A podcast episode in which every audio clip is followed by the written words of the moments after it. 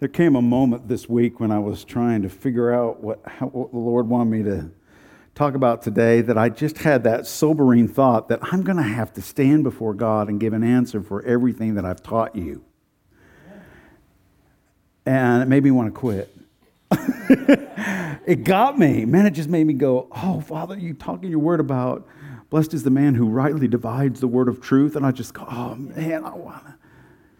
That hit me. And then the older I get, the more it made me think, I want to veer less and less off the path of the well beaten and worn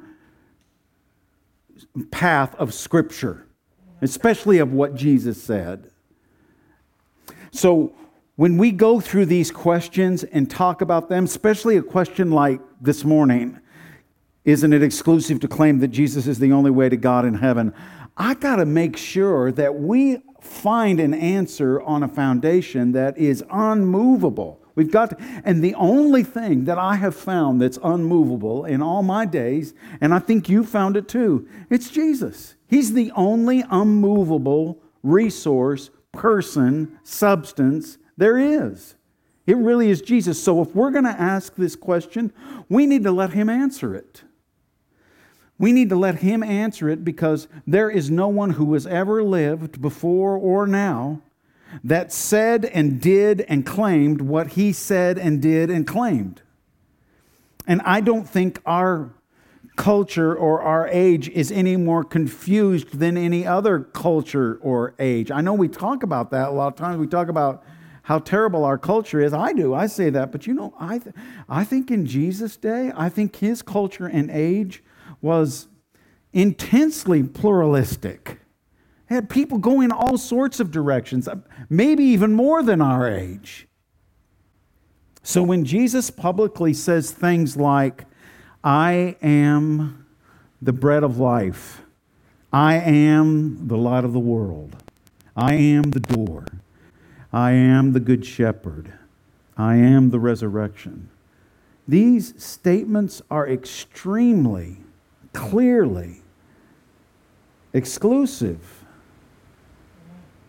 But there was one statement that Jesus made that was the most unpopular and the most offensive of them all. It's the main text that we're using this morning. John chapter 14 and verse 6. He said, I am the way and the truth and the life. No one comes to the Father except through me. And I got to tell you, the fact that he's bringing rain and thunder right now in that moment, oh, I pray God doesn't waste, doesn't let us waste this moment. Let nobody in this room waste this moment. What a moment. This word right here that you're looking at, was the most controversial and exclusive word of them all. And Jesus' followers were filled with such passion to share this word. This word, a message of an all inclusive Savior with a very exclusive message. And why was it their passion? Because they knew that this exclusive message was the only hope for a lost world. They knew that there was no hope outside of Jesus for salvation. That's why in the book of Acts, the book of Acts, right, it's right after the resurrection of Jesus, and it's the people starting being filled with the Holy Spirit, and this word of his resurrection starts to spread. That's why in the fourth chapter, in the 12th verse, you can see that this is what this is what they were standing on. Salvation is found in no one else.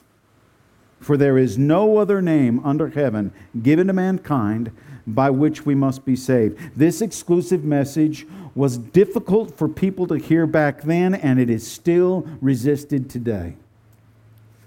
Now, I know in our culture sometimes we frown on anything exclusive because we say that you're just not being tolerant and intolerance is anathema. That's, that's the worst thing of all.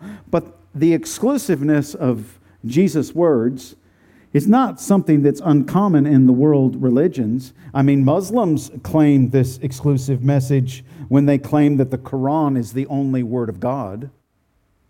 And Hinduism is exclusive in that it refuses to compromise regarding their specific understanding of the law of karma. And Buddhism makes exclusive claims that there is absolutely no supreme being. They stand very strong on that. But the bottom line is many religions have exclusive claims. So why is it that it's only resistant, it seems, to Christianity and Christ? And I don't think it's that way just because I'm a Christian. Why is when we talk about the world of disbelief in religions, why is the one that's organized that is spoken of more than anything else atheist? A theist is a believer in the one central God. You are all theists. That's a very, that's a very easy way to understand. We believe in theo. Theo is the Latin word for God. Theist. So an atheist, an atheist, is not a believer in the one central God. Why don't we have ah Buddhism? Why don't we have ah Islamist? Why, why is it just atheist? I think it's because of the nature of real spiritual warfare. Silly example to make a point. Nobody is offended in this room at the tooth fairy for its exclusive claim to our children's teeth. Nobody in this room is offended at the Easter Bunny for its exclusive deployment of Easter eggs. I know it's a silly example, but doesn't it point to the reality of spiritual warfare? Why don't atheists have the concerted efforts against the other religions of the world? Why do atheists concentrate the vast majority of their arguments and efforts against Christ and his sinless life and his atoning death and his resurrection and his ascension to heaven? They want to break those basic doctrinal truths about Jesus down more than anything else. The reason that they're fighting against Jesus is because that's the only area that offends the evil forces in and around our world.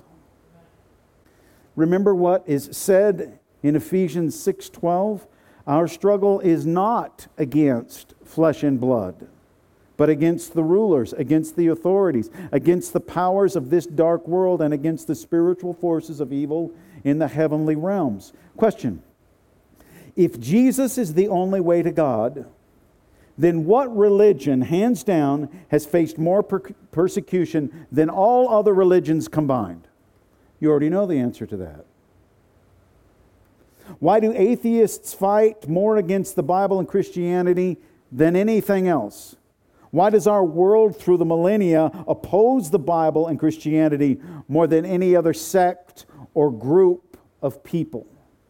It's because that's who the devil and his angels are against. Jesus knew that this was going to be the case. In fact, this passage that I'm going to talk to you about is something that just recently hit me when we had Matilda's dad's funeral, my father in law's funeral. And I brought this up in the passage. Is that time that John the Baptist was really discouraged and he was in prison? Look at this. This is Matthew chapter 11. John is wanting to find out if Jesus is who he says he is. He's not thinking that he's the Son of God. So look what it says. When John, who was in prison, heard about the deeds of the Messiah, he sent his disciples to ask him, Are you the one who's to come, or should we expect someone else? And Jesus replied, Go back and report to John what you hear and see. The blind receive sight, the lame walk, those who have leprosy are cleansed, the deaf hear, the dead are raised, the good news is proclaimed to the poor. Blessed is anyone who does not fall away because of me. Not everyone, Jesus says, will accept my words. In fact, some will find my words so offensive that they will fall away from the faith. Sometimes following Jesus will mean people decide to go different ways. And we've all experienced that. Haven't you had friends at school that didn't know that you were a Christian, or people at work that didn't know you were a Christian? Maybe a relationship? And then suddenly they find out? And they find out you're not just a Christian, but you are you're all in on this Christ business. Maybe you had a connection with a common movie, or maybe you guys went to eat lunch together and you enjoyed a great meal and you had some laughs and you just had a great. But somehow, when they find out that you're a Christian, they, it's almost like they say, "All right, load up the brick and mortar," and they begin building the, the barrier between you and them. It, it, it, that, that's it. We can't do those things together anymore if, if you're going to have this. You guys, that doesn't just happen with people we know and work and go to school with. That, that happens in our own families. Jesus foresaw this. He spoke that if we follow him, this is some of what you might expect. This is Matthew chapter 10, verse 32. Whoever acknowledges me before others, I will also acknowledge before my Father in heaven. But whoever disowns me before others, I will disown before my Father in heaven. Look what Jesus says. Do not suppose that I have come to bring peace to the earth. I did not come to bring peace, but a sword. What does a sword do? It divides. A sword. I have come, for I have come to turn a man against his father, a daughter against his mother, her mother, a daughter-in-law against her mother-in-law. A man's enemies will be the members of his own household. Jesus is saying, because not everyone will receive my words, there will be a sword of division that will happen. In fact, one time it affected Jesus so much that he had this discouraging question he said to his closest followers. Let's pick up the text. This is in John chapter 6, starting with verse 60. Look what happens.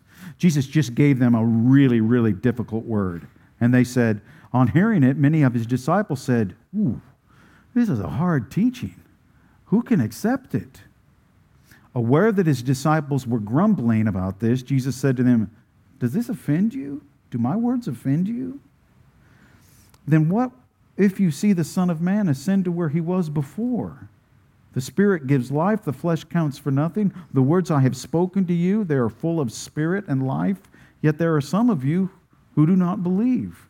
For Jesus had known from the beginning which of them did not believe and who would betray him. He went on to say, This is why I told you that no one can come to me unless the Father has enabled them. And after Jesus said that, look what happens. From this time, many of his, of his disciples turned back and no longer followed him. And look at Jesus' question. Can you feel him hurting on this? You, you, don't, you don't want to leave too, do you? He sees all of these people walk away from him. He gives them the truth, and they, they don't want to hear it. And so they just leave Jesus. And Jesus sees these disciples walking off. And so he looks at some of them. He asks those closest to him, the 12 closest to him. He, he says, Well, you, y'all, y'all don't want to go too, do you? And Peter, Peter stuck his foot in his mouth so many times, but this is one of the times. Oh man, he came through. Look what Peter said. He said, Well, Lord, to whom shall we go? You have the words of eternal life. We have come to believe and to know that you are the Holy One of God. You see, when it comes to this choice of eternal life, Jesus doesn't want there to be any questions. He speaks with doubtless clarity. He says, I am the way and the truth and the life.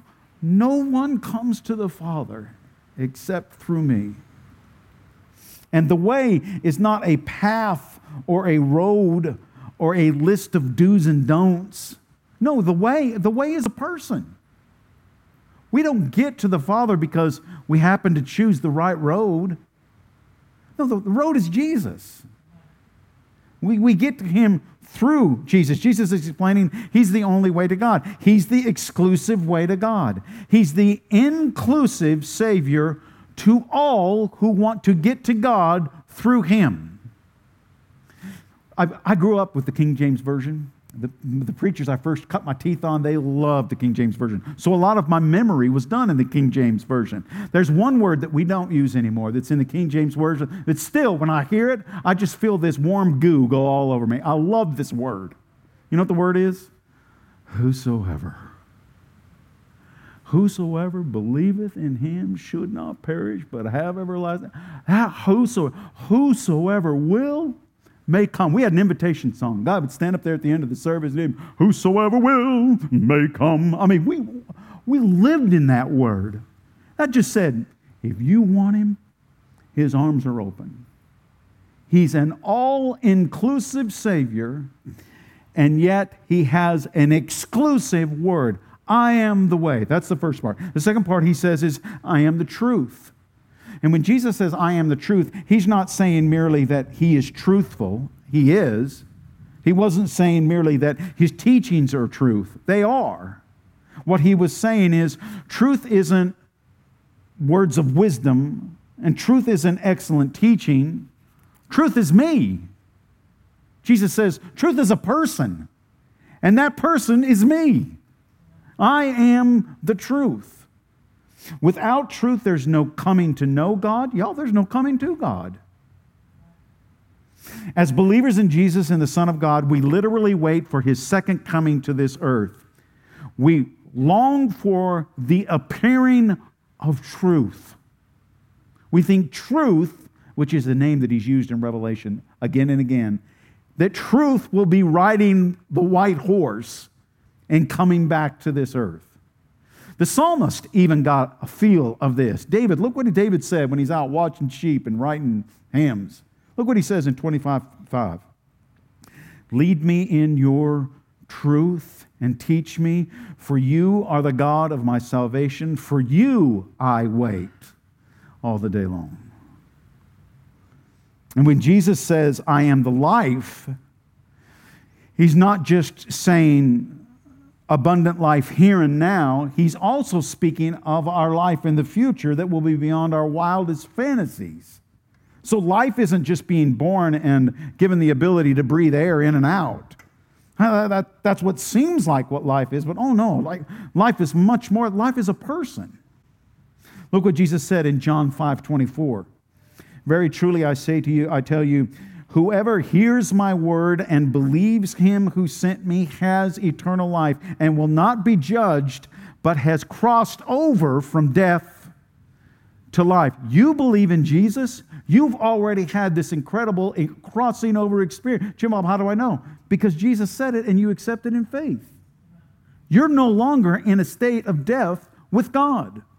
You've, you've believed in Jesus, you've crossed over. That could be your new catchphrase.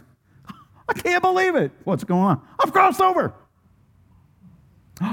Some people say that in a way that doesn't mean anything good. Crossover is the best thing. You've gone from death to life. Life is a person. I love how one preacher put it. In the end, finding the way means finding life. Believing the truth brings real life. And Jesus is the way, and He is that truth, and He is real life. This exclusive message from the Word, this word specifically from Jesus' mouth is even confirmed by the uniqueness of Jesus' life. You guys, what other religion has the Creator sacrificing His own Son for the creation's sins? No myth has come close to that. What other religion has the Creator coming to the earth in the form of His Son and living a perfect life? What other religion has this sent son fulfilling numerous prophecies, hundreds of prophecies from the Old Testament written hundreds of years before, some thousands, to a perfect T? You know, the fulfillment of prophecies that are hundreds, even thousands of years old is an astronomical probability that we can't even fathom but it's just one after another. What other religion has this one sent performing many eyewitness miracles? What other religion has this one sent raising himself from death and burial and appearing to over hundreds of people before he ascended into heaven, which was also witnessed by man? What, what other, you know, in those appearances, do you know he appeared to over, he appeared to hundreds of people? One time Jesus in his resurrected body appeared to over 500 people that were all gathered in that one moment. You know, if you were a part of that 500 and that would have been written about while you were alive, you know what you would have done? You would have said, ah, hey, I was a part of that group. He never showed. That didn't happen. All of these people said, true. What other religion has recorded all of this in a book with a myriad of eyewitness accounts? You guys, no other religion has the kind of evidence that we have. And I say we not to say, look at us. I say we to say, look at God. The evidence is just outstanding. Lee Strobel has a story he tells about some friends of his who have a baby girl that developed jaundice. Y'all know what jaundice is. You know, it's that liver disorder that causes that yellowish tint color to come over the skin and in the whites of the eyes. Some of our kids had this. It's unnerving. Well, they did like any parent would do. They take their kid to the doctor. Jaundice is a serious condition and left untreated, but it's got an easy cure. It can be easily cured. The baby simply has to be put under a special light. After putting the baby under the special light, the liver again begins to function normally. Now, the parents could have listened to this doctor and what he explained needs to happen to their little girl, their little baby girl. But, and they could have responded by saying, Doc, I got to tell you, this sounds a little too easy. Just putting our baby girl under a light? Come on now. How about if we just really scrub her up with soap and water and dip her in some bleach? Certainly that will work. If we, if we work on it hard enough and her color will return, the doctor would respond, Listen, maybe I didn't make myself clear. There's only one cure for your daughter. The parents might say, Well, you know, what if we just kind of ignored your advice on this and pretended that everything was okay? I mean, the jaundice, that, that's your truth, doctor. It isn't our truth. We're going to take care of her on our, on our own. The doctor would come back much more earnestly. He would say, You're going to jeopardize the life of your child if you do that. There is only one way to cure this little girl. You're hesitant to pursue this treatment because it sounds too easy and it's foreign to you and you haven't learned this. But please look at the credentials on my office wall. I've studied this at medical school. I have used what I've learned and I have treated and seen babies cured one after another. Please trust me. If those parents would finally say, Well, you make a good point. All right, would anyone in the world say, I tell you what, those parents are so ignorant and narrow minded to submit their child to the only known exclusive cure for jaundice? Well, nobody would do that. We would all rejoice that that baby girl's okay. You guys, every one of us in here has a terminal illness. You know what it's called? Sin. And of all the religions in the world, only one directly addresses it and has a proven cure. And we try to scrub away at our lives with a bunch of good deeds, but guess what? It won't work. Only the great physician offers a treatment that will completely remove all evidence, all stain, all of the disease of sin. At the beginning of this sermon, I I shared with you, I had that thought that, you know, I'm going to stand before God and have to give an answer for everything that I taught you. And that, boy, that just got me thinking about that this week. And I also shared that I, I said, well, that makes me think the older I get, the less I want to veer from the beaten path of Scripture. So, you know what I want to do at the end of this sermon? As this light rain hits our roof, it's kind of kind of like we're in Noah's Ark. we're okay. We're safe. I'm just going to read you from God's holy written word. God, how would you answer this question? Isn't it exclusive to claim that Jesus is the only way to you in heaven? So let's see what God's holy written word would say in answer. Therefore, brothers and sisters, since we have confidence to enter the most holy place by the blood of Jesus, by a new and living way opened for us through the curtain that is his body. And since we have a great priest over the house of God, let us draw near to God with a sincere heart and with the full assurance that faith brings, having our hearts sprinkled to cleanse us from a guilty conscience and having our bodies washed with pure water. The next one, John 1:10. He was in the world, Jesus, and the world was made through him, yet the world did not know him. He came to his own, and his own people did not receive him. But to all who did receive him, who believed in his name, he gave the right to become children of God, who were born not of blood, nor of the will of the flesh, nor of the will of man, but of God. John 3 18. Whoever believes in him is not condemned. But whoever does not believe stands condemned already because they've not believed in the name of God's one and only Son. 1 John 5:10 Whoever believes in the Son of God accepts this testimony. Whoever does not believe God has made him out to be a liar because they have not believed the testimony God has given about his Son. And this is the testimony God has given us eternal life, and this life is his Son. Whoever has the Son has life. Whoever does not has the, have the Son of God does not have life. 1 John 2 23. No one who denies the Son has a Father. Whoever, whosoever, whoever acknowledges the Son has the Father also.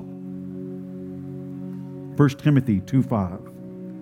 For there is one God and one mediator between God and mankind, the man Jesus Christ. Matthew 17 5. While he was still speaking, a bright cloud covered them, and a voice from the cloud saying, This is my Son, whom I love. With him I am well pleased. Listen to him. And finally, Hebrews 9 11. But when Christ came as high priest of the good things that are now already here, he went through the greater and more perfect tabernacle that is not made with human hands. That is to say, is not a part of this creation. He did not enter it by means of the blood of goats and calves, but he entered the most holy place once for all by his own blood, thus obtaining eternal redemption. Exclusive? Most definitely. Why? Because God didn't want getting to the Father, Jesus didn't want getting to the Father something that any of us would misunderstand. You know what I find ironic? This most exclusive word that Jesus gave, the text we keep saying, I am the way, I am the truth, I am the life, no one comes to the Father except this most exclusive text. Do you know the context that this is in? Y'all, this is in the context of Jesus' most comforting words of promise and hope.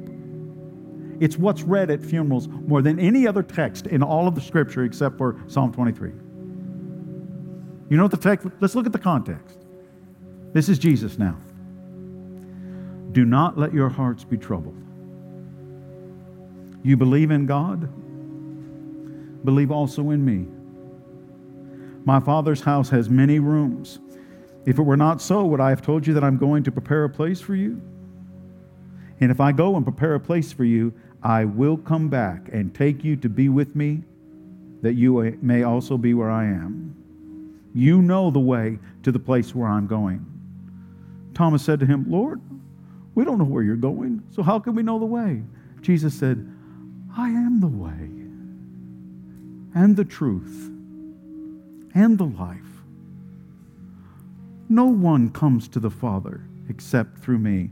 You guys, that's why we sing in Christ alone. The inclusive Savior who welcomes all is the exclusive way to God and heaven. Oh, I pray this moment of that light rain and these great words from God's written truth. I pray this moment isn't wasted.